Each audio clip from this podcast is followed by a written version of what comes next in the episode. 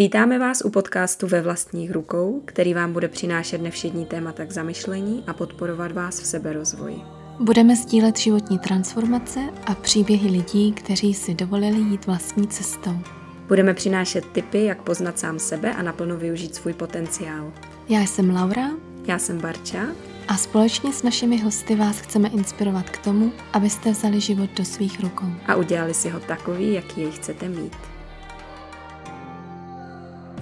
Vítáme vás Varčou u dalšího dílu našeho podcastu ve vlastních rukou a dnes bychom vám rádi představili hosta, kterým je Jan Vojtěchovský. Honza je konzultant zdravého životního stylu, je to kuchař a autor knihy plné zdravých receptů, je to také cestovatel, lektor, biohacker, to nám vysvětlí, co to přesně znamená pro ty, co nevíte, a je také tvůrcem mnoha projektů. My jsme si jej pozvali, aby s námi sdílel svoji misi, která je velmi podobná té naší a má za cíl předávat informace o tom, že život máme ve svých rukou a můžeme jej žít ve zdraví, plné síle a své autenticitě. Mohl bys nám, Honzo, říci, kde byly počátky tvé cesty a třeba se s námi podělit i o to, jaký jsi žil život a proč ses vydal na tuhle cestu? Já teda vás taky jako takhle zdravím a dámy, děkuji moc, že jste mě pozvali do tohohle podcastu. Díky moc, že to tvoříte. Myslím si, že je fajn vlastně z toho jako šumu informací dnešní doby jako vytahovat něco, co je funkčního a ty lidský příběhy mě osobně taky jako baví. Takže díky moc, že to takhle s váma můžu sdílet a taky bych chtěl pozdravit tady takhle vlastně jako posluchače, že, že vás poslouchají, je to podle mě skvělý. Děkujeme. Vlastně jako v rámci popisování té cesty mě to osobně jako moc baví, ale občas se rozpovídám tak moc, že by to bylo na celý podcast, takže já jsem to měl docela jednoduchý. No to je, to má být.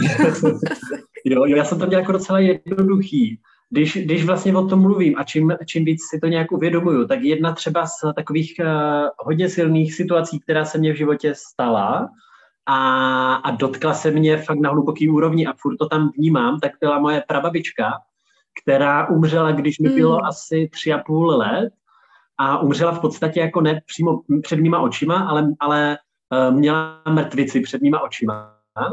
A, a pak vlastně umřela v podstatě v nemocnici na uh, nemocnicním lůžku. A já, když jsem tam byl, tak si pamatuju, jak v těch třech letech, tak jsem se ptal rodičů, jako kde vlastně ta babička je teda. A oni, no, ona už tady není.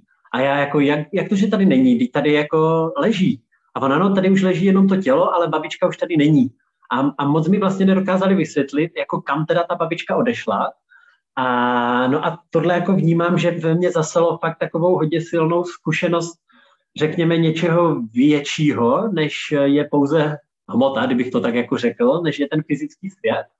A, a, a, a teďka si až na to jako fakt poslední třeba 4-5 let rozpomínám, že to bylo hodně jako důležitý pro mě a že mě to takhle vede ale ten hlavní přelom začal třeba v nějakých 15 letech, řekněme, kdy jsem neměl úplně dobré, dobré zdraví a byl jsem v pubertě, takže jsem si začal uvědomovat, že nemám dobré zdraví, že mám různé jako astma, že mám problémy s dýcháním, měl jsem hodně po celém těle exém, takže autoimunitní onemocnění, problémy s trávením. A taky jsem neměl úplně dobře nastavenou psychiku. Já jsem byl takový ten člověk, co si myslel, že je úplně nejlepší a nejchytřejší na světě a všechno ví nejlíp, takže jsem nebyl moc oblíbený ve společnosti. A, no a tak jsem si jenom uvědomil, hele, tak ty nemáš jako dobrý zdraví a ne, úplně jako nemáš fajn kamarády, tak co vlastně s tím člověk jako může dělat. A začal jsem nějakým způsobem jako se ptát sám sebe, jak člověk obrátí tu pozornost místo toho jako obvinovat ten venek, že oni za to můžou a uh, společnost za to může a rodiče za to můžou, tak jsem začal se ptát jako spíš dovnitř, jako jak si můžu zlepšit zdraví, jak můžu zapracovat na tom, aby ti kamarádi se se mnou cítili lépe a jak vlastně jako můžu rozvíjet nějaké svoje talenty. No a tam, tam jakmile se člověk začne ptát dovnitř, tak každý v sobě máme, řekněme, intuici a nějakou jako odpovědi. Začne, začne to krátka jako vycházet z toho našeho zdroje. A od 15 let se věnuju tady, tady této jako práci, řekněme, a díky tomu už jsem nabil nějakých jako zkušeností a m, právě, jak třeba zmiňoval, jsem dokonce napsal teďka knihu, kde vlastně je soubor všech, nebo je to taková jako příručka, řekněme, zdravým životním stylem, ale v rámci toho, že jak si stoupnout právě do té síly, jak si začít pokládat ty otázky, jak pracovat se, se svými sny, s různými přesvědčeními, jak si nechat pomoc od druhých lidí a zároveň si tam lidi uvaří skvělé recepty, které zase jako uzdraví to jejich tělo. Takže ono je to taková jako posloupnost tady těch jako dějů, ale řekl bych, že ta hlavní linka začala právě v těch třech letech a pak v těch patnácti tou pubertou. Eh, pokud vím, tak většinou v tomhle věku kluci řeší holky. Ty jsi řešil sám sebe a své vnitřní nastavení? Jak je to možné? jo, jo, jo. Hele, jako vztah k holkám, jo, to je jedno z mých hlavních témat, který se řeším doteď vlastně. Uh, já, já jsem i v 15 řešil holky, ale já jsem jako reálně jsem v 15, zhruba od 15 do svých 19 do 20, tak moje hlavní jako činnost byla chodit za školu, pít alkohol, občas si dát nějakou marihuanu a občas i něco jako tvrdšího, ale nikdy jsem si nic nepíchal, to jako přísahám. Takže i když jsem se vlastně ptal na tady ty otázky, tak člověk než integruje nějaký myšlenky, které se naučí, uh, nebo um, který se jako dozví od někoho. Já jsem třeba v té době hodně koukal na Jardu Duška a na čtyři dohody. Uh, poslouchal jsem, jestli znáte Eklharta Toleho, takový jako takový skvělý, mm-hmm. skvělý pán, vlastně moc přítomný okamžiku. Je, no a jenomže, uh, když vlastně tohle začnete sdílet se svojí bublinou, která je postavená právě na tom, flákám se po venku, o víkendu chodím na akce, tak jste, tak jste vlastně za to úplně nejdivnějšího člověka, od kterého si většina lidí odsedá. Je, takže, takže jako paradoxně vlastně, paradoxně jsem chtěl získat víc přátel, ale tak se mi nějak začal víc ještě ztrácet, jo. Což je první ten test, že jo, kdy vlastně i když se člověk nějakým způsobem jako svědomí a začne poslouchat třeba tu svoji vnitřní intuici, tak mnohdy ta naše sociální bublina, ve které jsme, na to nedokáže reagovat, protože, protože jsme najednou jako jiní a oni nás jako ne, nechápou. No ale a tam je vlastně jedna z těch zkoušek, která přichází po každé, když začneme dělat něco nového, a to je, že nás to otestuje, jestli tomu věříme, jestli to chceme dělat, jestli tomu věříme, jestli jsme schopni si to obhájit. A jakmile jsme schopni si to obhájit, jakmile si to ukotvíme v sobě, a věříme tomu, tak se nám pak většinou změní ta sociální bublina, projdeme takovým testem a začneme žít trošku jinak, což u mě byla nějaká jako pětiletka, řekněme, když jsem pak ve 20, ve 21 jsem přestal chodit na ty akce, protože mi to přestalo dávat smysl a začal jsem si tvořit svoji novou jako bublinu, no. Když říkáš obhaj, to mě zaujalo, tak myslíš sám před sebou, nebo myslíš právě před těmi kamarády? Uh, myslím si, že sám před sebou, no. Potřebuješ jako vlastně sám sobě, tomu svýmu systému, je to taková možná jako něco jak afirmace, tak dlouho opakovat to, že chceš poslouchat své srdce, že chceš dělat to, co tě baví, že jsou tady věci, které můžeme dělat, že nemusíme pít alkohol, že můžeme jít třeba běhat, tancovat, cvičit. Vlastně potřebuješ jakoby tak to obhájit a obhajuješ to sám sobě skrze ty druhý, skrze jakoby to zrcadlo, jak se tomu říká, že skrze ty dlouhé lidi. Ale podle mě to obhajuješ a říkáš to vždycky sám sobě hlavně. A můžeš ještě říct, jestli máš třeba nějaké formální vzdělání, co se týče výživy nebo vaření, nebo jak jsi vlastně sbíral ty zkušenosti potom dál? Mm, je, co, jako co se týče toho vaření třeba, nebo stravování jako takového, tak já jsem, jak jsem říkal, tak jsem měl hodně rozjetý exém po těle, měl jsem špatný zažívání, ne, nebudu to jako opakovat, a hodil, chodil jsem hodně často k různým doktorům a taky do nemocnice, tak jenomže tam jsem vlastně začal vnímat, že mě nedokážou moc pomoct. A v 18 letech jsem řekl, že už jsem plnoletý a že vlastně od těch doktorů odcházím a že zkusím hmm. nějakou, jako řekněme, alternativní léčbu právě.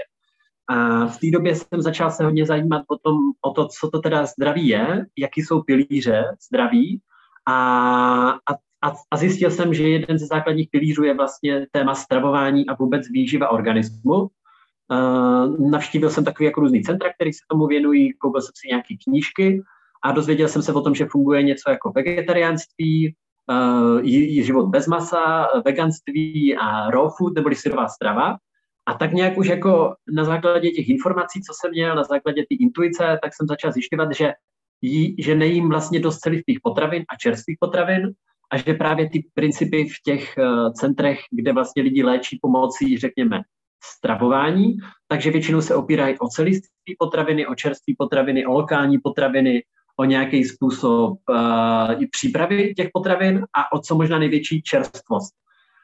No a jelikož je to nějakých jako deset let, tak v té době v Česku toho moc nebylo, tak jsem začal experimentovat vlastně sám ze sebou na sobě, to mám moc rád vlastně, to o tom je ten biohacking, k tomu se pak třeba dostaneme, takže člověk se stane trošku pokusným králíkem a začal jsem eh, jakoby zjišťovat, jak se teda cítím. Takže jsem si něco dal, jak se potom cítím, cítím jako líp nebo hůř, jak se cítím tady po té koblize s marmeládou, jak se cítím tady po tom jablku, řekněme. A jednoduše vlastně zase ten princip, dívám se dovnitř, jak, jak reaguju na to, na co se mi, co se mi děje. A vlastně takhle, jakoby já jsem takový samouk, takže jsem začal experimentovat, začal jsem si vytvářet ty recepty, díval jsem se na nějaký zahraniční weby Občas to skončilo ten recept v záchodě, protože to nešlo Byl jsem fakt v bodě, kdy jako jsem si udělal skvělý salát, že teď si to ochutil, teď jsem to tak jedla, říkám, ty to je mm. tolik, já to prostě jako nesním, to já vůbec nechápu, jak to ti lidi můžou jíst. A půlku toho salátu jsem vyhodil, protože to bylo moc zdravý na mě.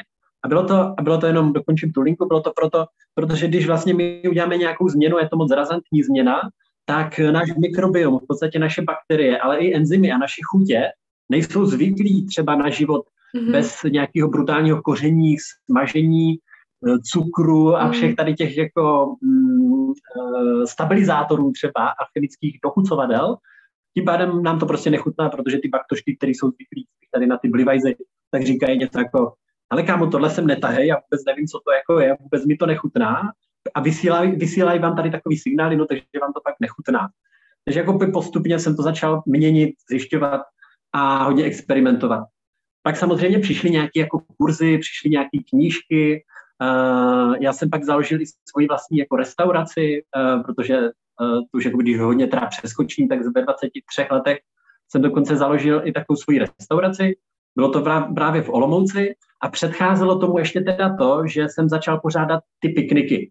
Já jsem, já, mě teda baví ten princip toho, když se mi něčeho nedostává, tak to začni dělat. Takže jakmile jsem přestal chodit do těch klubů, tak jsem jako říkal, no tak já bych teďka chtěl teda jako vyžít ten zdravý životní styl a dělat ty skvělé recepty a taky s lidma cvičit a chodit ven, jenomže nikoho nemám, tak, tak já napíšu takhle na ten Facebook, kde je prostě několik milionů lidí, ale v Olomouci dělám piknik, přijďte, bude tam skvělé jídlo a taky tam zacvičíme si a popovídáme si o tom, jak je život skvělý.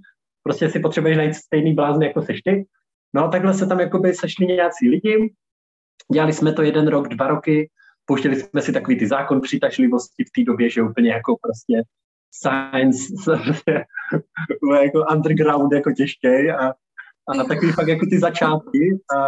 Um, no a takhle asi si máte zkušenosti, že jo, to jsou jsou jako ty filmy Secret, jako a, a to je fakt jako deset let zpátky třeba, no, takže to bylo prostě, jako, Uh, no a tak si našel jako nějakou skupinu, zjistil, že jsou další lidi, co to řeší a byl to ten přístup, hele, já to tady nemám, tak já to začnu vytvářet. Takže jsme to dělali asi rok, tady tyhle pikniky a pak ti lidi říkali, a to je skvělý, co kdyby jsme v Olomouci, jako kdyby nechtěl bys se nějaký takový centrum vybudovat, kde bychom jako mohli chodit do, jakoby do nějaké místnosti, lomeno podniku. A řekl, no tak, tak vybudujeme takovou restauraci a bude to taky jako centrum pro vzdělání a budeme tam dělat raw food a takhle jsem zase napsal na Facebook, hele, pojďme vybudovat takovou restauraci, kdo chcete, přijďte do čajovny, já vám řeknu, o čem to bude. Takhle jsem jakoby vytvořil ten projekt, přišli lidi, začali jsme to stavět, pak lidi zjistili, že teda musí tam i pracovat, takže všetci odešli, protože prostě nevěřili tomu, že to bude fungovat, měli hypotéky a svoji práci. Takže asi měsíc před otevíračkou jsem neměl vůbec žádný tým a nevěděl jsem, jak se podniká, bylo mi 22 let. A no ale hmm. tak jsem se z toho nějak, jak se říká, neposral. a a to nadšení vlastně, to nadšení, ta intuice, to, že to jako vnímat, že to má hodnotu, protože to lidi bavilo, tak mě pak vedlo k tomu, že jsem najednou, teda místo toho, já jsem chtěl být ten manažer té restaurace, no tak jsem najednou jako byl v kuchyni a taky na place a taky manažer a uklízečka a taky jako social networking a všechno možný. No a to mě vedlo k tomu, že najednou jako v pondělí začali chodit děti na meníčko, ale tak musel se jako mě vařit. Takže jsem si nakoupil kuchařky a začal jsem tvořit ty recepty, začal jsem dělat meníčka a jak tohle děláte každý den a děláte to rok v kuse, tak druhý rok už najednou víte, jak se to dělá a začalo to chodit samo. Takže takhle jako, uh, já teda jako hodně povídám, ale ještě potřebuji říct jednu věc hmm. uh, a to je to, že uh, já jsem hmm. začal pak jako zkoumat, proč mě to teda tak jde a já jsem zjistil, a tohle je mega důležitý, tohle třeba probírám i s klientama na konzultacích, tak je vlastně věc, že my každý máme v nás takovou, řekněme, jako genetickou výbavu a predispozice k nějaký, nějaký činnosti. A tahle genetická výbava predispozice vychází z našeho uh, rodu, řekněme, nebo rodové linie. No a já jsem měl ve své rodové linii uh, od mamky, uh, mamka, tak jsem, jako moje babička, tak ta vlastně byla kuchařka na základní škole, no a zase její mamka nebo babička, teď už přesně nevím, zra, jako byla to ta ženská rodová linie, tak ta zase vařila na nějakým snad jako dvoře ještě za Rakousko-Uherska, nebo nějak, nějak takhle. Uh, takže máme vlastně jako v naší rodině takové jako predispozice k tomu um, vaření zkrátka. No a já to mám zabudovaný ve své genetické výbavě, protože tohle se řetězí mhm. několik mm. generací dál.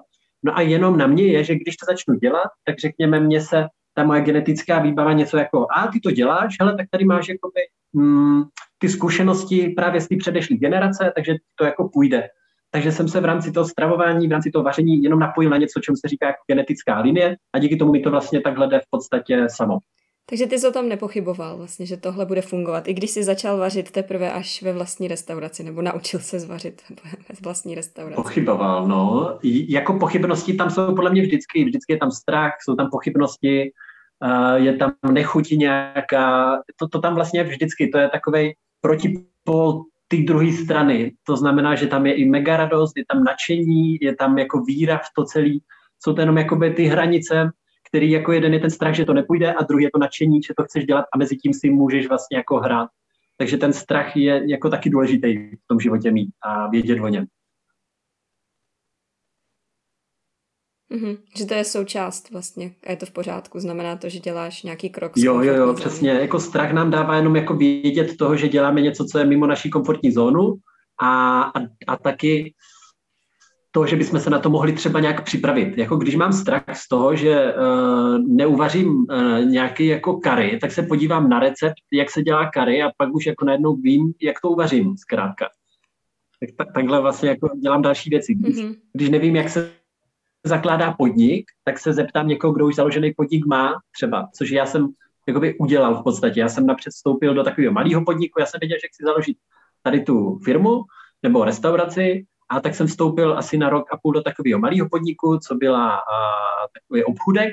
To byla malá firma, takže málo lidí, takže se tam hnedka byl toho zdroje, toho podnikání a toho majitele. Tam jsem jakoby nějak nasal, jak to funguje, jak se dělají mm-hmm. výplaty, jak se jedná se zaměstnanci. A ruku v ruce už jsem pak začal vlastně vytvářet uh, tu živou zahradu. Takže pak žijete takový to, že v 6 hodin ráno jdete do práce, ve 3 hodiny skončíte, ve 4 hodiny jdete do svého nového podniku, kde to začnete budovat tam v 9 hodin usnete a v 6 jdete zase do té druhé práce a takhle jako půl roku jsem tam, jsem tam, než to překlopíte do toho, že máte svůj podnik třeba. To jsou vždycky takový ty nejtěžší jako chvíle v tom podnikání. No. Myslíš si, že je ten hlavní princip eh, zdravého stravování obecný, jakoby přenositelný pro všechny, anebo je to hodně individuální? Zdravý stravování je takový hodně široký pojem. Já se s tím setkávám vlastně taky jako s klienty, ale i s lidmi, kteří mi píšou. Vlastně mm, zdravý stravování podle mě v dnešní době už není o tom, že eh, jim k, k zdravé potraviny jako takový, ale je to i v dnešní době podle mě je to i trošku vlastně o tom, jako znát tu lidskou biologii, to znamená vědět, jak funguje třeba metabolismus trávení a jakým způsobem funguje i třeba cirkadiální rytmus uh, trávení nebo vůbec metabolizace jídla, protože to je taky hodně důležitý téma a, a takhle jako si to nastavit zhruba jako personalizovaně. Myslím si, že to stravování je potřeba si nastavit personalizovaně. Objektivně můžeme říct, že je dobrý vyřadit něco jako sladké limonády, nadbytek jako sladkostí, nadbytek bílého pečiva, alkoholu, cigaret, takového toho gaučingu, jezení pozdě večer, a zařazením přesně jako něco jako celiství potraviny, to znamená ovoce, zelenina, listová zelenina, luštěniny, oříšky, semínka, klidně nějaký jako i živočišní potraviny, nějaký třeba kvalitní fermentovaný síry nebo jogurty nebo zákysy.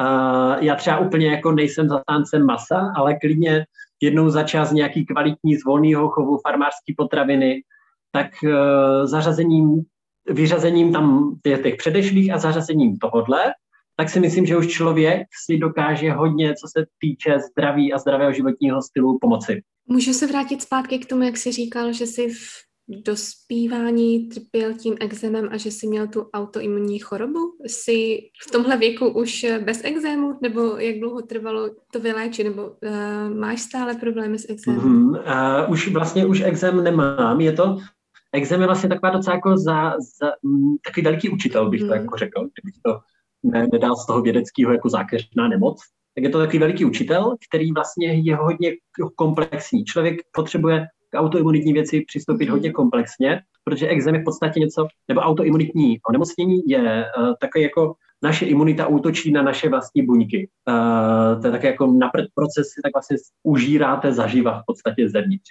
Teďka, teďka mm. už exém nemám, ale ne, přemýšlel jsi nad tím vůbec eh, principem toho, jak je možný, že vlastně naše vlastní tělo může napadat eh, své vlastní tkáně? Jestli je to třeba něco, s čím se už rodíme, nebo je to důsledkem toho prostředí? Nebo nějaká chyba jo, systému. Jo, chyba, já si že to chyba v systému. Podle mě Bůh, když tvořil jako lidi, tak takhle zrovna byl to asi sedmý den a on byl nějak opilej prostě a úplně to jako pokazil. Jako zrovna pár procent lidí takhle pokazil. Že pokud jste diváci jako někdo pokažený, tak nemůžete za to, podle mě to je prostě chyba v Matrixu, takzvaně.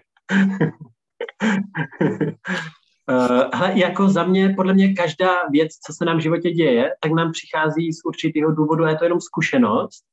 A, a ta duše nebo ten člověk má vždycky potenciál k té zkušenosti nějakým, naučit se z té zkušenosti něco o sobě a taky o životě. Já třeba osobně jsem za exém mega rád, protože kdybych ho neměl, nebo kdybych neměl zdravotní problémy, tak vlastně teďka se tady s vámi nebavím a nemám zdraví tak skvělý, jako jsem ho vlastně ještě nikdy neměl, nevím o zdraví tolik, a mě to fascinuje vlastně. Čím víc o tom vím, tak tím víc mě to fascinuje.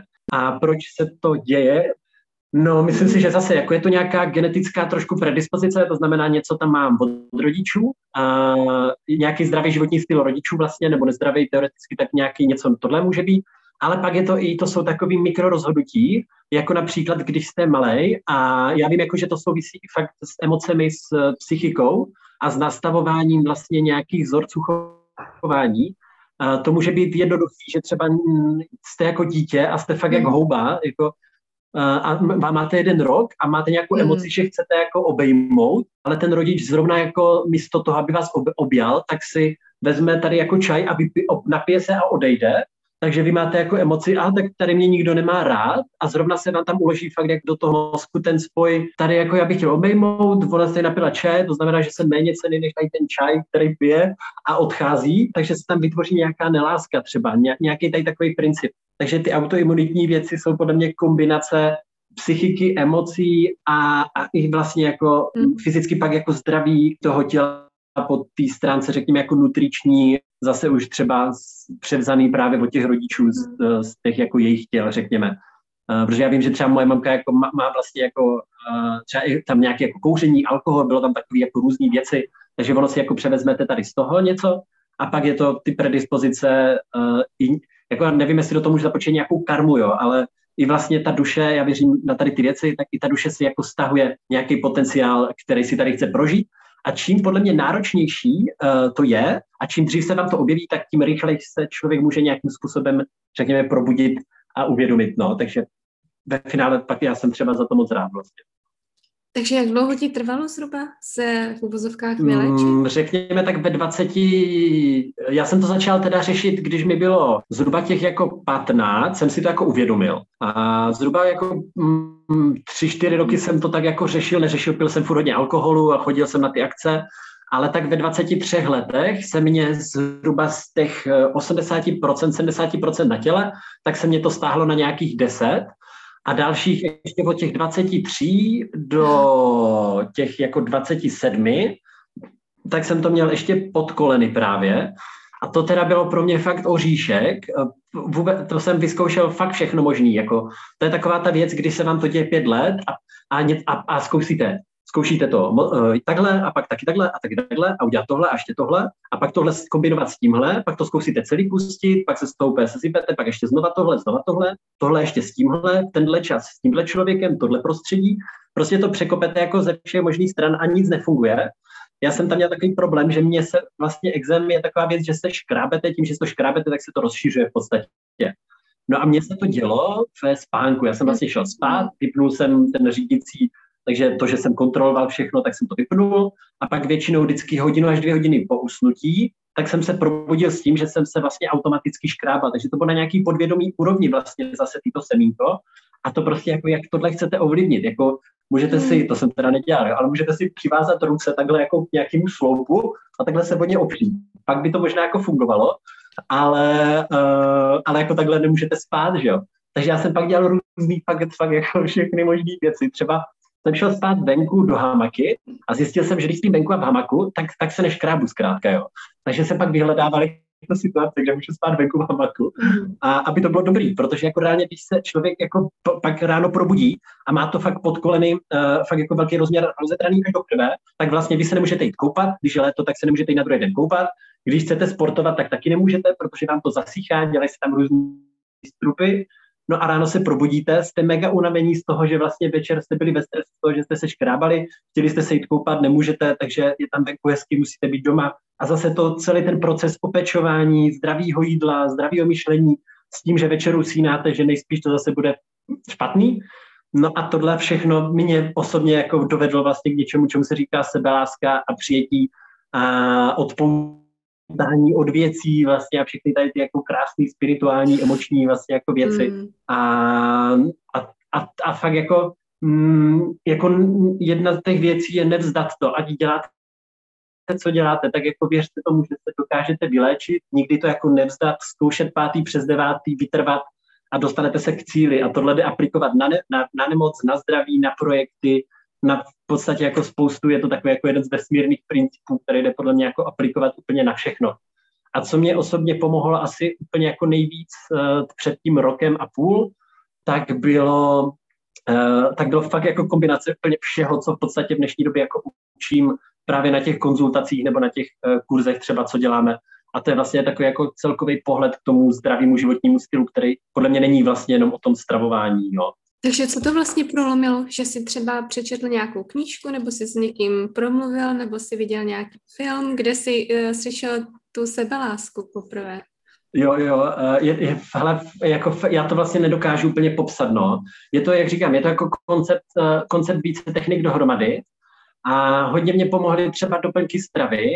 Myslím si, že to bylo takový jako finální doladění, že jsem pak začal užívat doplňky stravy, které fungují na buněčné úrovni tím pádem jsem znížil tu stresovou odpověď do organismu, díky tomu jsem zlepšil kvalitu spánku, ale zároveň normálně bylo jako fascinující, že já jsem jednoho večera, jsem takhle jako se bavil s kamarádkou a říkal jsem, ale tak já prostě už to fakt budu, já, při, já si zítra zajdu na takový konstelace a prostě ty konstelace mě úplně jako pomůžou. Já prostě dávám to rozhodnutí, já to chci jako vyřešit jednou proždy a zajdu si na ty konstelace zítra.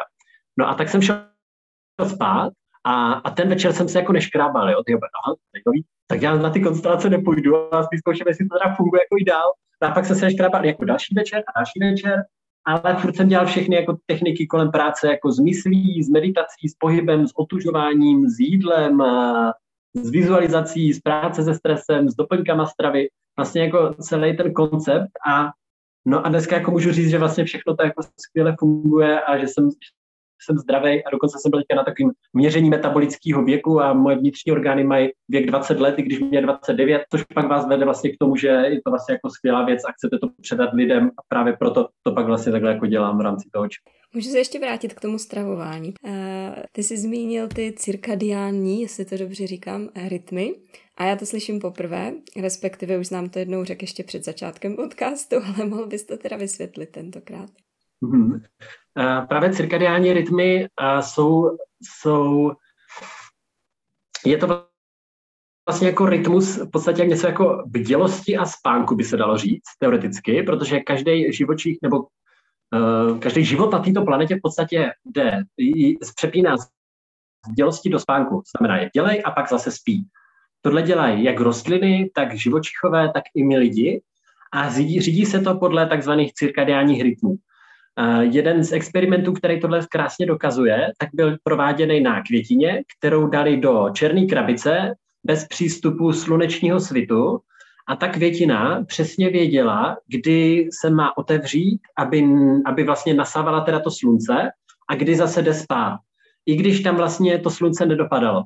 To znamená, že ta, že ta květina a rostliny uh, mají v sobě, uh, řekněme, nějakou vnitřní inteligenci, která je řízená právě tím jejich cirkadiálním rytmem a není ovlivněna tím, jestli tam dopadá to slunce nebo ne. To znamená, že ona ví podle vnitřních hodin, takže je napojená na nějakou, řekněme, inteligenci, která je tak nějaká mm, kolektivní, dalo by se říct, která vlastně jako ví, kdy ta květina má otevřít se světlu a kdy se má zavřít, i když tam to světlo není. A stejně tak to funguje i v našem organismu, kdy náš organismus ví, kdy, kdy má, řekněme, jít spát, to znamená, kdy má epifýza začít vylučovat melatonin a zároveň, kdy má se probudit e, do toho bdělého stavu. No a, a tohle je inteligence, která je i v nás, takže ona je automatická, ale my jí můžeme pomoct právě. A to, jak jí můžeme pomoct, tak už je náš nějaký e, krok, e, aktivní děj, který potřebujeme vykonat. A jeden z těch cirkadiálních rytmů, který můžu popsat v rámci stravování třeba, protože ono jich je víc, tak v rámci stravování potvrzují to různé zase studie, které se dělají. Kdybyste někdo chtěli, tak cirkadiální kód od Sachen Panda se jmenuje, takový tým, je to myslím, tak vydal skvělou knížku, teďka vlastně Melville Publishing ji přeložil do češtiny. Je to podle mě skvělá kniha, jestli vás zajímá zdraví, je to jedna z nejlepších knih, co tak můžu doporučit. A, tak uh, oni dělali vlastně studie, kdy, uh, kdy dokázali to, že když, že máme vlastně, že náš metabolismus trávení, to znamená, uh, řekněme, tlustý střevo, tenký střevo, játra, uh, žaludek, uh, slinivka břišní, všechny tady ty orgány, které se podílí na trávení uh, naší potravy, tak mají nějaké vnitřní hodiny, které se který mají určitou dobu, po kterou jsou zapnuté a, a po které ideál, je ideální je mít zapnuté v rámci toho, aby natrávili potravu a pak vypnuté v rámci toho, aby dotrávili potravu a regenerovali se. To znamená, se nějakým způsobem třeba detoxikovali, odpočinuli šli, nebo jej šli spát. No a tohle, takže je tam ten přirozený rytmus toho stravování, který je nějakých 10 hodin. No a my, co můžeme udělat teda pro to, aby jsme se napojili tady na ten náš cirkadiální rytmus toho stravování, tak jestliže víme, že těch 10 hodin je ideální čas, kdy ty naše eh, vnitřní, ta, ty vnitřní hodiny, ty vnitřní orgány nejlépe fungují, tak je to těch 10 hodin, tak každé jídlo, které my během dne vložíme do úst, a je to něco jiného než voda, tak zapíná právě, eh, tak my dáme tím povel, právě zase našemu mozku, dáme povel, ale teďka už jdeme jíst, takže zapni tu metabolickou dráhu pro to trávení, zapni tu vnitřní biologii trávení a, a ono ví, že za 10 hodin to v podstatě může jako vypnout, řekněme za 10-11 hodin, že to může vypnout a může odpočinout. Takže to první jídlo by mělo, hm, řekněme, nasnídám se v 10 hodin a o 10 hodin později, což je 8 hodin, mám večeři. A když tady takhle budeme jíst v tomto desetihodinovém oknu, tak, eh, tak si jednak prodloužíme věk, eh, ušetříme na, naše eh, vnitřní orgány, budeme je šetřit. To znamená, že si zlepšíme celkovou jako energii, zlepšíme si spánek, začnou se nám tam tvořit i pozitivní bakterie a ty vnitřní orgány si odpočinou a proto třeba moje vnitřní orgány mají 20 let a nemají 29 let, tak jak my je, protože právě jako tady tohle, říká se tomu i třeba přerušovaný půstování nebo nějaký jako jezení v časovém okně, tak, eh, tak já to už používám delší dobu a, a nám to zlepší trávení, uh, zlepší nám to kvalitu spán, spánku, nebudeme tolik opotřebovat orgány, zlepší nám kvalita našeho mikrobiomu, což pak vede právě k lepší náladě třeba. A zároveň já jsem teďka, mám asi 30 lidí v takovém experimentu, který právě dodržují tady ten rytmus těch 10 hodin a mám na to úplně skvělý teďka odezvy, že lidi říkají, že přesně mají lepší spánek, kamarádka mi dneska psala, že zhubla pár kilo, Někdo píše, že má víc pozornosti, že je víc dělej, je líp se mu učí. Uh, takže vlastně já jsem si i rovnou to, co čtu cizí knížce, tak jsem si pak otestoval na svých lidí, co mě jako sledují a nějakým způsobem podporují, tak jsem si to rovnou otestoval a funguje to vlastně krásně. Takže jeden z těch cirkadiálních rytmů je právě cirkadiální rytmus stravování a můžeme ho nastavovat tak, že budeme jíst pouze v desetihodinovém okně během toho dne. Udělala se na to taková studie na myších teda, to se dělá, protože oni žijou jako rychleji, takže tam jsou rychlejší výsledky. A tady ty myši, když jim dávali stravu uh, zhruba 16 hodin denně, to znamená hnedka po probuzení a ještě když šli spát, tak jim dávali 16, po, po, po dobu 16 hodin jídlo, takže spali 8 hodin, 16 hodin jídlo, tak tady u těch myší se začaly rozvíjet civilizační problémy, jako kardiovaskulární problémy, různé jako infarkty, poruchy příjmu potravy, ale i třeba vysoký krevní tlak, cholesterol, nekvalitní spánek, takový ty běžné naše civilizační problémy, které trápí v podstatě i jako většinu vlastně naší populace, třeba řekněme v České republice. No a měli stravu založenou na cukrech a tucích, což je v podstatě nejhorší jakoby kombinace. No ale co se stalo, když tady těm myším udělali tu časovou restrikci 10 hodin, tak bylo vlastně to, že jim se ty civilizační problémy přestaly rozvíjet, nebo vůbec, tu druhá skupina, vůbec se jim nezačaly rozvíjet. Takže i když máme stravu, která je v podstatě na prd, ale upravíme to v rámci těch deseti hodin, tak se nám nezačnou rozvíjet ty civilizační problémy, upraví se nám váha a všechny možné věci, což je úplně skvělý. A je to úplně jednoduchý nástroj do dnešní doby, kdy v podstatě jako já vám neberu ty dortíky po tom obědu, jenom vlastně klidně si dejte pět, jenom jako co jediný, co uděláte, tak jste v deseti hodinách během dne a spraví se vám vlastně jako zdravý, jednoduchý princip, který teďka testuju na lidech a který vlastně skvěle funguje. Aby to bylo ještě praktičtější, kolik maximálně hodin by se nemělo jíst ještě potom předtím, než jdeš spát, nebo je to jedno? Je, je, já vlastně jako říkám těch 10 hodin, ale kdyby třeba posluchači s tím chtěli začít, tak klidně, hele, ze začátku klidně dejte 12 hodin a tři týdny jste 12 hodin, po třech týdnech, ten čtvrtý týden 11 hodin, pátý týden třeba zkuste 10 hodin. V podstatě, když se budete pohybovat v tom okně 10 hodin plus minus jedna hodina, tak je to super. A teďka to, na co se stala, tak ideálně dvě až tři hodiny po probuzení, teoreticky, a, a, dvě, a před usnutím tak jako tři až čtyři hodiny ideálně. Takže tam není žádný ideální čas, kdyby jsme měli snídat, protože třeba někdo, jak říkáš, vstává v šest, nebo někdo v deset, je tam teda úplně jedno, v kolik hodin budeme mít tu snídaní? To, jestli někdo stává v 6 a v 7 už musí být v práci a nemůže se v práci už nasnídat, tak ať si prostě nasnídá v 6.20, ať se jako nasnídá, ale ať drží to, že tím pádem, když začíná v 6.20, tak 10 hodin je nějaký 4 hodiny 20 tak teoreticky jako mm, když by nechtěl úplně hubnout, nemá nějaký extra zdravotní problémy, tak klidně ještě pět hodin o půl šesté se může najíst, furt vlastně drží těch jedenáct hodin to okno, řekl. Takže není žádný optimální čas, kdy je nejlepší pro tělo. Víš se nasnídat, když třeba se říká, že žaludek se regeneruje, myslím, ve dvě hodiny ráno, tak jestli třeba není pro člověka optimální, když se nasnídá, já nevím, třeba v 8 hodin, nezáleží na to, v kolik se zbudí, jestli se zbudí v 6, ale zase, když někdo stává v 9, že, tak promešká snídaní. No, není, není tam teda žádné okno, je to jedno? Jo, jo. Jako vlastně tady to, co zmiňuješ, tak třeba hodně podle mě je ten systém čínsk, tradiční čínské medicíny, který vlastně říká, že jsou různý jako uh, hodiny, kdy vlastně fungují naše vnitřní orgány a mají, mají zapnutou přesně jako, jako detoxikaci a podobně.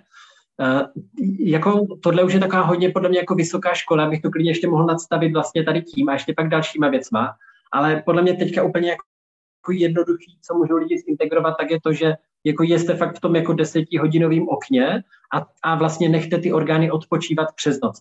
Nejvíc, nejvíc regenerace se děje vlastně během našeho spánku. A my, když vlastně nebudeme ty tři hodiny před usnutím, tři, čtyři hodiny klidně před usnutím jíst, to znamená, že krásně náš žaludek, všechny ty orgány, co jsem vyjmenoval, dotráví potravu, budou prázdný, začnou tam tvořit ty zdravé bakterie, to tělo se začne regenerovat, bude mít všechnu energii koncentrovanou vlastně na ty regenerační procesy a ne na dotrávení nějakého jídla a ráno se probudíte úplně jako svěží dotrávení a ten organismus bude vlastně jako připravený přímo další potravu. Co se třeba tady děje u lidí, kteří vlastně, třeba já vím, že i moji rodiče to občas dělají, tak uh, večer u televize, že jo, tak vidí jako bramburky, oříšky, jednohubky, v 9 hodin večer si ještě tohle dám, někdy o půl desátý, o půl jedenáctý jdu spát a v 7 hodin ráno vstávám a snídám, to znamená, že oni vlastně jako jedí fakt třeba 16 hodin denně. A to, a to znamená, že oni se v 7 hodin ráno nasnídají, v 7 si dají večeři, ale ještě v 9 si dají něco jako po večeři, to znamená 14 hodin e, vlastně jako mají zapnutý to trávení, ale to trávení je reálně zapnutý jenom těch 10 až 12 hodin, to znamená, že ta 14. hodina to tělo už začíná dělat jiný procesy a my mu tam furt speme to jídlo takže ono musí ty posly, které by měly opravovat už to tělo, vytvářet ten melatonin, tak, tak musí jako jim říct, hele, jako ještě nejdem úplně spát, pojďte tady ještě do nás hází někdo jako nějaký jídlo, musíme ještě jako trávit to jídlo a je to pro něho strašně složitý. No, tohle ho stojí třeba dalších uh, jako spoustu vlastně energie na to dotrávení. Zpomaluje se to trávení, že nějakých 80%. Hmm. A v podstatě se děje i to, že on jde pak spát, to trávení se vypne, ráno vstane a ještě tam má ten to jí ty jednohubky a čipsy vlastně z toho předešlého večera a už tam jsme znova snídení vlastně, jo. Tak tam se dějí pak kvasný procesy a, a, a, no a to prostě jako není úplně dobrý. A jaký máš vztah k probiotiku? Myslíš si, že bychom to měli jíst pravidelně nebo jenom v obdobích, když třeba nemoci nebo lidé po antibiotika? To zmíníš dobře, no po antibiotikách bych určitě jako doporučil jíst probiotika i prebiotika. Jako prebiotika jsou vlastně v podstatě kultury, které máme i v jídle jako takovým, třeba vláknina, jsou různé typy vlákniny, to obsahuje prebiotika, a probiotické kultury, tak ty bych pak jedl taky, jenom bych koukal na ten zdroj, protože takový ty probiotika v kapslích, co se ženete v DMku, tak tam je třeba nějakých jako 38 uh, eh, nějakých kultur probiotik, jenom ve vašem střeve jich je jako asi 180 miliard, nebo je jich tam prostě zkrátka fakt kopec. Takže když to dodáte takhle týdný, ta pastilce nerozmnožený, tak, tak jakoby to je takový, jak kdybyste jako do oceánu takhle jako kapli prostě kapku, takhle to udělá jako a, a nemá to moc aktivitu. Já bych jako doporučil, já doporučuji jíst pre, probiotika i prebiotika a ty probiotika doporučuji jíst třeba z kvašených okurek, z kvašených zelí, z fermentovaného kimchi třeba, nebo já úplně mega jako doporučuji českou firmu, co se jmenuje ten Koko, oni vyrábí fermentované kokosové produkty a v tom jejich kokosu, oni to právě namnoží, oni to dělají z kokosové dužiny z mladého kokosu a z kokosové vody a oni tam namnoží ty baktošky tou fermentací a tam jich je právě několik miliard. To znamená, že vy si dáte lžičku skvělého kokosového jogurtu a dodáte několik miliard bakterií. A proč je to pro mě jako důležité tohle dělat? Tak vlastně to, jak hustě máme osídlený naše střeva právě těma bakteriema, které můžou být buď právě takový ty cukrový, rychlý, coca-colový, uh, preclíkový bakterie, které budou chtít ten rychlej, jako rychlej chemický device, anebo to můžou být ty bakterie, které budou chtít to jabko, tu zeleninu, a ty kokosové jogurty třeba, a, a takový jako šťastný bakterie a taky jako nešťastný bakterie. No a pokud máme v našich střevech osídlený spíš těma nešťastnýma bakteriemi, tak vlastně naš, naše střevo je přes nervový systém a přes bloudivý nerv spojeno s naším mozkem a s naším podvědomím. A vlastně a, a 70% zdraví, jak toho fyzického, tak psychického, je vlastně v našich střevech. Takže pokud máme nějaký jako deprese, negativní náladu, málo energie, tak je to možná tím, že máme právě osídlený naše tělo vlastně bakteriemi, které jsou přesně jakoby dimenzovaný vlastně tady tím směrem. No. Takže určitě jako doporučuju. Takže vlastně střeva a kvalita střev ovlivňuje naši psychiku, jak říkáš. Jo, jo, přesně tak. To, co jako jíme, tak to ovlivňuje naši psychiku. Takže je to hodně zpětnovazebný. My, eh, to znamená, že my se cítíme blbě, tak si dáme nějaký jako rychlej cukr nebo nějaký mekáč nebo nějaký jako takový vlastně jako jídlo a, mm, a díky tomu se cítíme na druhý den blbě vlastně. Mm. Takže je to vlastně tady ten princip eh, toho, že se cítím blbě, protože se cítím blbě. A tak jim blbě a pak se budu znova cítit blbě vlastně. Takže chce to z toho umět jako vystoupit, no. A to je to, jak jsem zmínil na začátku. A za začátku vám to nebude chutnat, bude to stát za prd, nebudete tam cítit žádný chutě, ale prostě dělat, dělat a pak se to změní. Hmm. A víš zhruba, jak dlouho to trvá, než se změní ty chutivé buňky? Máš odhad? Na základě své vlastní zkušenosti? Ono dokonce jako na to je i nějaká, ta, nějaká tabulka a nějaké jako studie jsou na to udělané. Já si teďka nejsou úplně jistý. Myslím si, že snad jako tři týdny hmm. až měsíc, no, bych tak typl. Já mám podobnou zkušenost, když jsem uh, ujížděla na čokoládě a měla jsem každý večer potřebu jíst něco sladkého a pak jsem teda přestala, tak uh, zhruba po třech týdnech jsem už vlastně ta chuť úplně vymizela a cokoliv sladkého, když mi někdo dal, tak mi to nechutnalo, že už úplně v tom jazyku ty buňky jako kdyby zmizely, že tam vůbec nebyla ta potřeba, takže, takže souhlasím, že to asi tak bylo. Jo, jo, jako může, a tohle vlastně jako i třeba taky jako často řeším s klienty, že vlastně oni mají pak chutě na, na, na sladký večer a může to být tím, že vlastně máš nedostatečný příjem kalorií nebo i nutrientů přes den a tím pádem to tělo večer to potřebuje dohnat.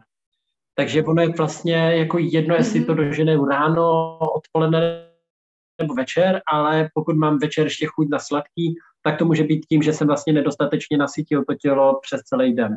že mám jako nedostatečný příjem kalorií, a nebo i právě vlákniny, a nebo i nutrientů jako takových. Mm-hmm. Tak, když říkáš vláknina, tak mě to vždycky fascinovalo, protože já jsem si vždycky musela říct, co je vláknina. Tak můžeš nám říct rychlo kurz, co je vláknina? Jaké potraviny mají v sobě co nejvíce vlákniny? Mm-hmm jako vlákninu, to je vlastně mm, jako takový, takový ty celiství potraviny, jako jablko třeba má v sobě pektin, jako jedna z kvalitních uh, vláknin, uh, listová zelenina, zelenina jako všeobecně, vlastně jako luštění. Jako vlákninu si můžete představit jako takový to hutný, co vlastně spojuje, uh, taková ta hutná věc, co spojuje v podstatě jako strukturu mm, ty suroviny vlastně, no. Mm-hmm. Banán, že jo, to je jako avokádo, všechny tady ty věci, no. Já jsem, co se týče stravování, vaření, v podstatě amatér.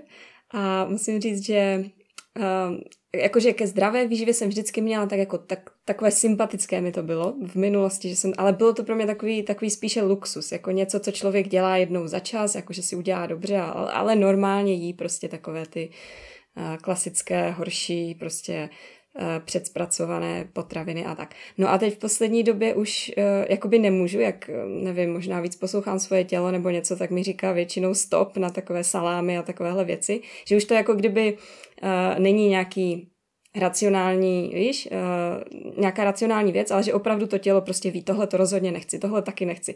Že mám na málo co chuť, nedala bych si kebab nebo tak, což bych si třeba před několika lety určitě dala. No ale problém je, že jsem jako kdyby nepřišla ještě úplně na to, co vlastně jako teda jíst chci. Takže já, když eh, přijdu do obchodu, tak jsem totálně zahlcená. Tam je strašně obrovský výběr a já vlastně, eh, já z toho mám stres téměř, chodit nakupovat potraviny. Já prostě jako nemám ještě zažité, co si teda do toho košíku mám určitě dát. Jako vím, že tam má být ovoce zelenina, ale tím tak skoro končím. A dál, uh, no, dál, dál už třeba nevím, někdo říká mlíko, Eh, na rakev víko nebo co. Někdo říká zase, že mléčné výrobky jsou důležité kvůli kostem a tak. Tak uh, co bys řekl, že je takový jako základ, když přijdeš do obchodu, co si tam mám dát? Jo, tak jako ještě, když zmiňovala jsi takhle třeba to mlíko, tak uh, ono vlastně jako je rozdíl mezi trvanlivým mlíkem v krabici, takový to, co fakt jako vydrží podle mě ještě jako do příštího století, tak to je jako prázdná vlastně taková jako voda, řekněme, která v sobě to fakt moc jako nemá. Ale třeba čerstvý mlíko z farmy, tak to si myslím, že jako může být pro lidi, kteří mlíko ještě jako takový potřebují, tak to jako může být fajn. To má jako spoustu zase uh, různých přesně jako nutrientů a je to jako čerstvý, není to pasterizovaný a má to v sobě jako výživu. Ale zároveň tam bych dával pozor, protože jako reálně mléko od krávy je pro tele, aby rychle, hodně rychle vyrostlo v podstatě takže v našem organismu to pak může začít dělat neplechu, protože my už nepotřebujeme, ať hodně rychle jako rosteme. Takže tam bych na to dával pozor, ale pro lidi, co to ještě třeba potřebují pít, tak bych fakt koukal na to, ať to není takový to krabicový mlíko, ale ať je to třeba biomlíko z farmy. Určitě bych to nepil každý den, možná tak jako jednou do týdne třeba. Moc bych to nekombinoval s různými jako dalšíma třeba kávou a tady těma věcma, protože se ukazuje, že to vytváří různý jako neplechy pak v organismu zase a tak. Takže já to já jako mlíko ani živočišní produkty neodsuzuju, ale zase koukal bych na to, ať je to třeba z farmy, ať je to z nějaký biokvalitě, ať je to třeba fermentovaný, ať je to co nejméně pasterizovaný a chemicky ošetřený. Um, takže přesně doslazovaný cukrem a všechny tady ty sladký mlíka, tak na to bych byl opatrný. Ale všeobecně to třeba jako jednoduchým principy, co můžu popsat, tak ráno na snídani, uh, kdy přes zimu jsou třeba skvělý takový jako ovesný kaše, pohankový kaše, jáhlový kaše, a mm, třeba i klidně jako vařená kinoa, to může být takový základ a můžu to uvařit v rostlinném mléku, můžu to uvařit v mandlovém mléku, Uh, takže to může vlastně začít vařit s rostlinným mlíkem. A nemusím tam dávat bílej cukr na oslazení, ale můžu tam třeba uvařit nebo sušený fíky, a nebo tam můžu použít kokosový cukr, který je, má spoustu aminokyselin třeba. Tohle můžu udělat jako takový základ vařené, vařené kaše, Můžu do toho dát kurkumu, můžu do toho dát skořici, můžu do toho dát třeba zázbor, něco jako na zahřátí, protizánětlivý, můžu tam přidat kokosový olej, sezamový olej, můžu si s tím vlastně takhle jako hrát. A pak nahoru, tak zase nahoru, tam můžu dát třeba ten kokosový jogurt, ale i klidně nějaký holandský jogurt, řecký jogurt, nějaký fermentovaný zákys, nějaké jako borůvky, maliny, nějaký konopný semínka, oříšky vlastně, můžu se s tím takhle jako pohrát vlastně. A tady to je takový základ takových kaší, co si můžu dělat. Ale stejně tak tady ty kaše, v podstatě jako kinovou kaši nebo i pohankovou kaši si můžu udělat na slano. Můžu si tam dát nějaký fermentovaný sír, třeba cottage, můžu tam dát nějaký veganský sír, pokud třeba někdo jako je vegan. Můžu si tam pak dát nakrájet sušený rejčata, nějakou zeleninu, nějaký restovaný houby. Vlastně můžu si s tím jako takhle hrát a to může být klidně vlastně snídaně. A to je teplá snídaně, ale pak mám i studený snídaně. Můžu si na snídani rozmixovat zase jako rostlinný mlíko s nějakým třeba banánem, avokádem, borůvkama, můžu si přidat do toho nějaký práškový jídlo, v dnešní době frčí třeba maná nebo jíl. A, a na tady to si pak můžu udělat nějakou granolu. Zase granolu bych nekupoval úplně takovou tu s cukrem, takže buď bych si udělal domácí, napíšu si na Google, jak udělat domácí granolu, udělám si domácí granolu, udělám si 5 kg, ať mám v zásobě. A tady na to smutý si dám granolu, dám sem zase nějaký jogurt, nějaký semínka, nějakou uh, mátu třeba, nebo nějaký bylinky, a nasypu si tam nějaký protein, když jsem prostě sportovec. A tady takhle si můžu dělat vlastně jako snídaně. A pak na, na oběd tak, takový jako třeba můžu použít troubu, to znamená dám do trouby nějakou pečenou zeleninu, dám tam dýni, cuketu, nějaký brambory, a, nebo i květák třeba vlastně a pak k tomu nějakou majonézu. Teďka zase můžu jako veganskou, anebo klidně vegetariánskou, nebo k tomu můžu udělat humus třeba a pak něco orestuju na pánvičce, takže nějaký houby, nějaký tempeh, nebo klidně to maso, nebo nějakou rybu. Vlastně tady ty jako principy toho, jak si skládat i to jídlo, tak třeba popisuju právě i v té knize. V podstatě je to takový jako systém, jak o tom jako přemýšlet a, a zapojovat vlastně ty celistvé potraviny. Takže když nechci pečenou zeleninu, tak uvařím čočku a udělám si takový dál třeba na cibulce, na česneku a přidám tam čočku nebo právě uh, třeba cizrnu. Zase do toho orestuju klidně i ten květák nebo i tu cuketu, který teďka rostou a jsou na zahradě. Dám tam karipastu, zaliju to kokosovým mlíkem, k tomu udělám nějakou třeba paraboil rýži, která se zase ukazuje, že má právě jako vlákninu, že má pomalý sacharidy Můžu si udělat takový čočkový dál, můžu se inspirovat indickou kuchyní třeba. Ještě bychom potřebovali koupit někoho jako seš ty, aby nám to vařil. No, je, je, jako ze začátku to může být podle mě náročnější. Potřebuješ vlastně, já v té knize jako ukazuju i jako jaký si nakoupit oleje, koření, jak si připravovat ty věci, jak zapojovat celou kuchyň. Podle mě lidi neumí, jakoby trvá jim to dlouho, protože neumí zapojit celou tu kuchyň, ale když zapojíte troubu, pánvičku, prkínko, mixer, tak zapojíte čtyři věci a tím pádem všechny ty čtyři věci můžete dělat v podstatě zaraz a celý to urychlíte. A já právě jako i popisuji, jak to třeba dělat, no ale ze začátku jako musíte do toho investovat čas, nebudete vědět, možná to skončí v záchodě, ale vlastně jako stojí to za to vlastně. Když tady ještě chcete být, že dalších třeba, nevím, 50, 60, někdo 100 let, tak vlastně kdy jako jiný začíneš teď. A co si myslíš, Honzo, o doplňcích stravy? Um, jako vitamíny nebo třeba jak jsou ty indické bylinky um, na podporu života, schopnosti proti stresu, ashwagandha, kurkuma a takové. Mm. Já, mě, jako já doplňky stravy fakt frčím v nich už tak jako taky byly někdy jako 10 let. Aha.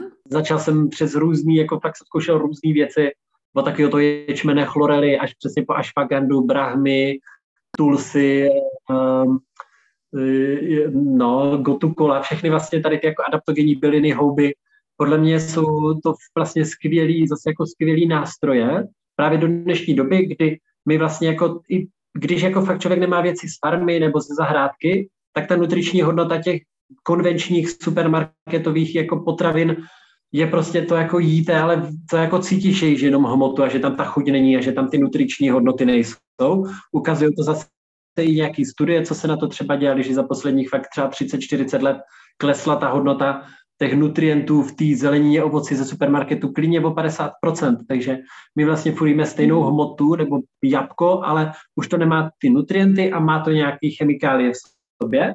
No a to pak odpovídá na to, že vlastně to tělo je v podstatě nutričně podvýživený, jsme jako společnost docela nutričně podvýživený, proto tady máme hodně mhm. výskyt třeba aterosklerózy, což je v podstatě uh, něco jako, že naše kosti, kde vevnitř je chrupavka a v té chrupavce jsou v podstatě minerální látky a, a i ty nutrienty, dalo by se říct.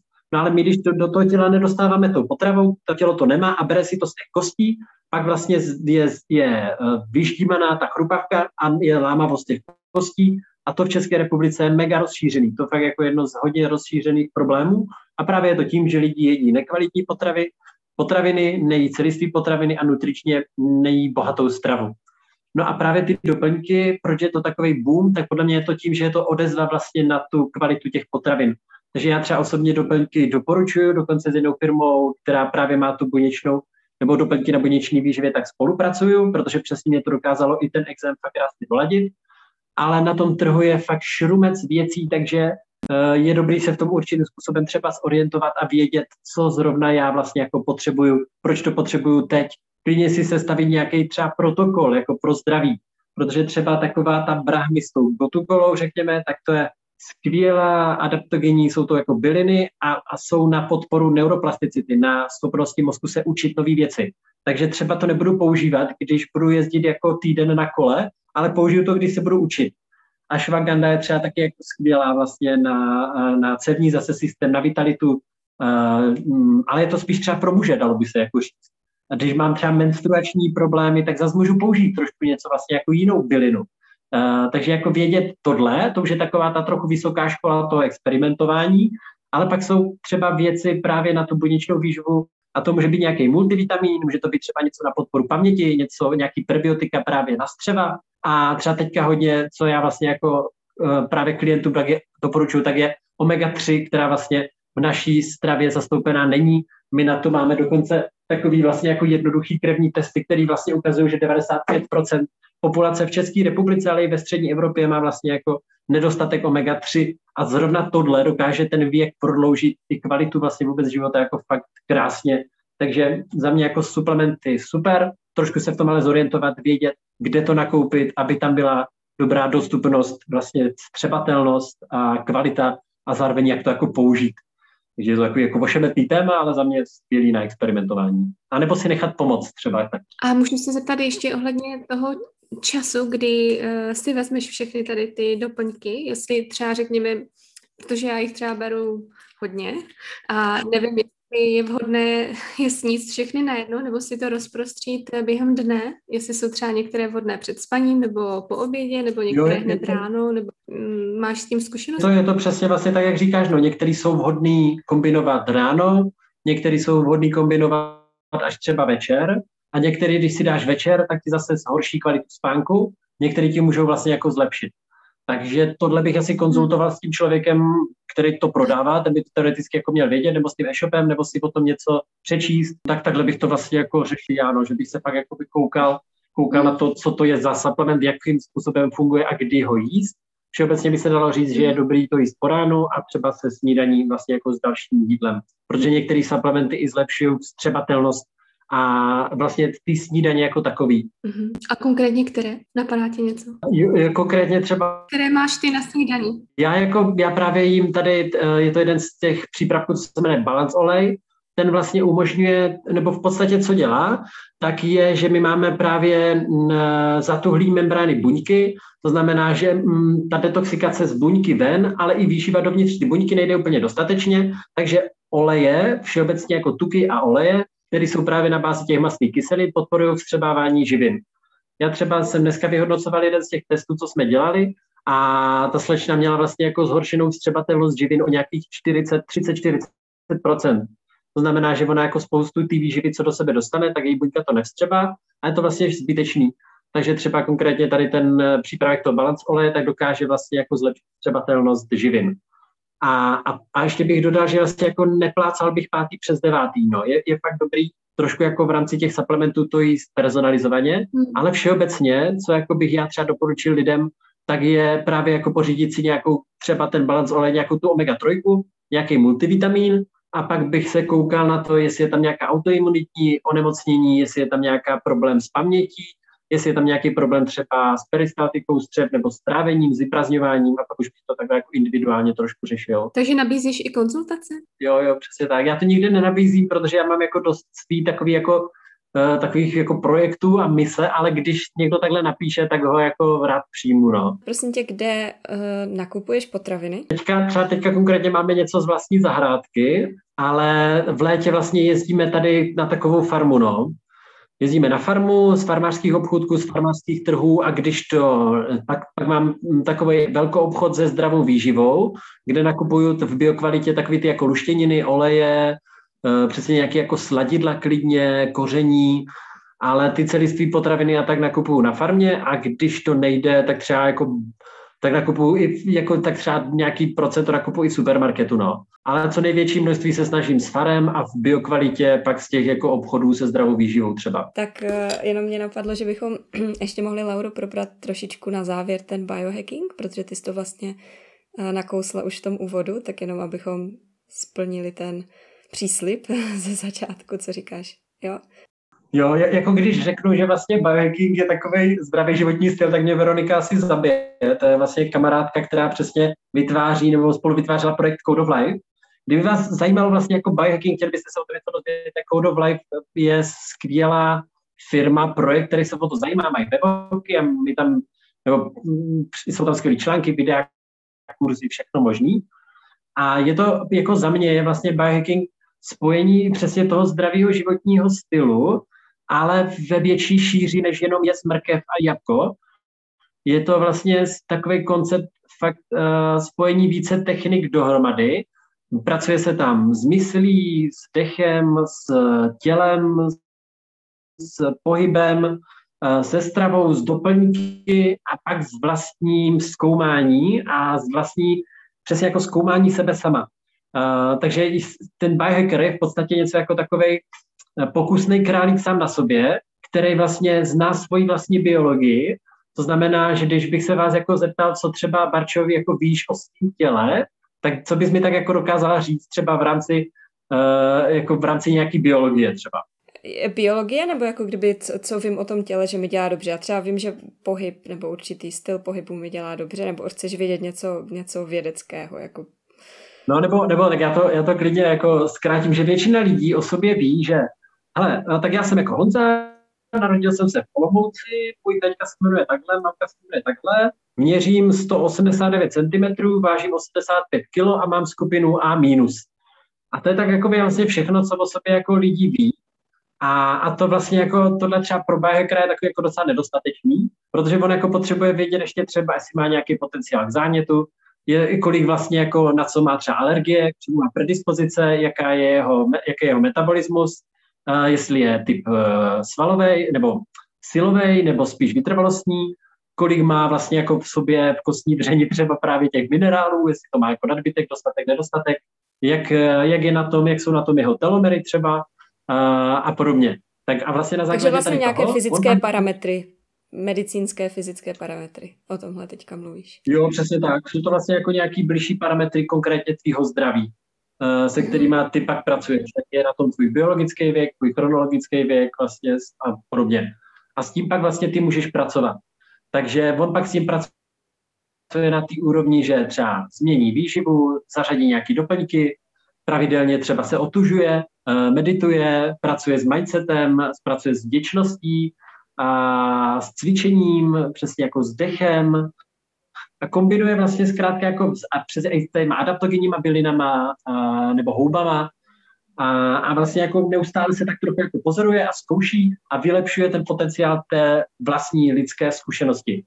Biohacking je vlastně taky jako spojení ty moudrostí z těch starodávných kultur, to znamená ty techniky, co tady dělali uh, jeskyní muži prostě v jeskyni, až po moderní vědu, která jako ukazuje, co třeba dokáže meditace dělat s lidským mozkem na základě měření toho EEG vlastně jako napojení na vědu. Když 21 dní medituju, tak se ti rozvíjí nad tady tím tématem, rozvíjí se ti prefrontální kortex, takže pro lidi, co meditace, to je nějaký EZO bullshit, ale tak tady máš vědu, tak stačí ti tohle, že to jako umí, a tak to už je docela dobrý, tak já budu meditovat. Takže to spojuje vlastně ty starodávné techniky s tou moderní vědou a to je jako důležitý pro ten racionální mozek, ale i třeba pro ten iracionální mozek, takže ten biohacking je vlastně taky jako zdravý životní styl, ale řekněme uzemněný, ukotvený a je tam více technik dohromady, který ten člověk pak zakouší sám na sobě. A je nějaká knížka, která to všechno zhrnuje, nebo uh, ten Code of Life, uh, najdeme tam všechny informace na těch jejich webovkách?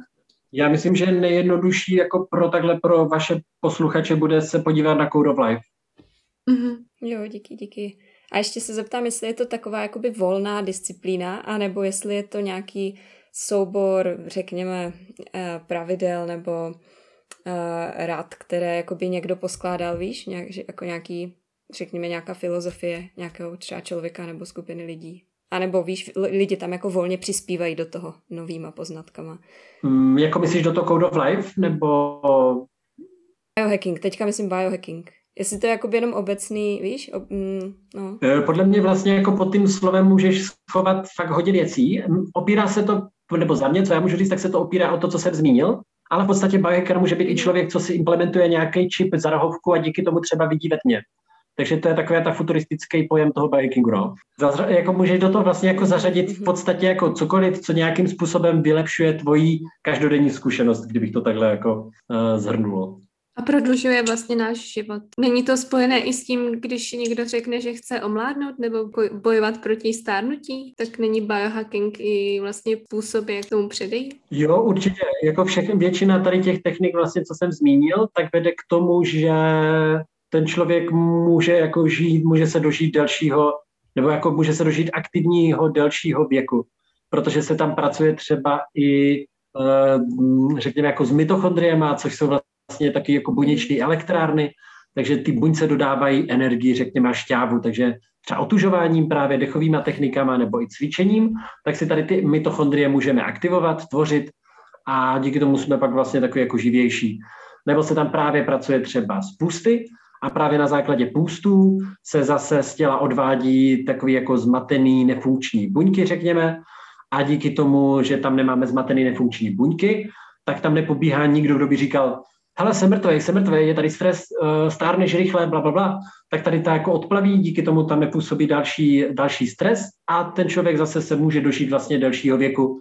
Nebo se tam pracuje právě třeba s těma adaptogenníma bylinama, kdyby to ještě jako uh, takhle jako jenom dodal, proč jsou tam ty byliny nebo ty houby, tak něco jako euletrokok třeba dokáže prodlužovat telomery a telomery jsou vlastně takové jako čepičky na konci chromozomů našeho DNA a když jsou opotřebovaný, tak oni se pak třepí, díky tomu, že se třepí, tak se nedostatečně řetězí a to tělo začíná rychlejš umírat. Takže když budeme makat na našich telomerech, tak vlastně budeme zase prodlužovat délku našeho života klidně o nějakých 30%. Takže jo, je to, myslím si, spojený i vlastně s něčím, jako je potenciální nesmrtelnost. Ale je to spíš jako prodlužování toho věku. Tak počkej, teďka nám ale musíš říct, jak se maká na těch telomerech alespoň. jako vlastně to, co jsem podle mě popsal, tak to všechno vlastně jako dokáže ty telomery prodlužovat. Jako v dnešní době už na to třeba jdou koupit i konkrétně produkty, právě jako doplňky stravy založený na, na, do, na doplňování jedno enzymu, který se jmenuje jako telomeráza a vlastně na doplňování, ten doplněk to umí doplnit a, on, a ta telomeráza to pak zase jako vyživuje.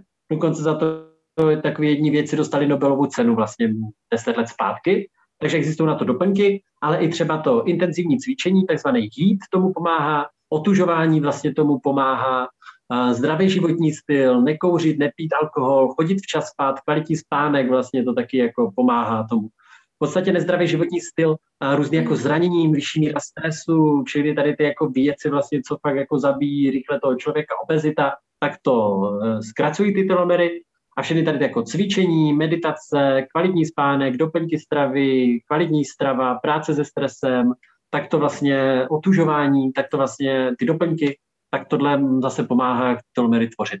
Mohl bys nám ještě nakonec říct o těch brýlích, co máš na nose? Protože tě posluchači nevidí a v podcastu to nebylo. Um, tak eh, tohle je zase ten cirkadiální rytmus toho spánku, že vlastně já už teďka jako chci jít spát, já chodím spát kolem 10. půl 11. a zhruba dvě hodiny před usnutím bychom měli zamezit příjmu modrého světla do našich zorniček nebo čoček nebo očí. A, no a jedna z těch věcí, jakým způsobem to zamezit, tak jsou právě tady ty brýle, které vlastně jako to modré světlo odfiltrují, to znamená, že do mých čoček nejde už modré světlo, a který právě třeba z té obrazovky, na kterou koukám, nebo tady z toho světla, který tady mám, nebo i z klíně z žárovky, tak když vlastně koukáte takhle před usnutím do toho modrého světla, tak se vám nezačne vyplavat melatonin tak dobře a vlastně naruší se kvalita spánku. Když pak usnete, koukáte třeba do telefonu, kde si vlastně nedáte blokaci toho modrého světla, koukáte do telefonu, jdete spát, tak až za dvě hodiny se vám začne jako tvořit kvalitní spánek, takže si vemte, že jdete spát v 10, ale ještě koukáte do telefonu, ve 12 hodin se vám začne dít kvalitní spánek a v 6 hodin stáváte, takže místo těch 8 hodin máte jenom 6 hodin kvalitního spánku. Takhle to udělejte 6krát za sebou a v podstatě se to pak asociuje s něčím, jako když máte třeba 1 promile až 1,5 promile alkoholu v krvi. Takže máte zhoršený komunikační schopnosti, rozhodovací schopnosti, soustředěnost, a vůbec jako další Takže kde je můžeme koupit, Honzo?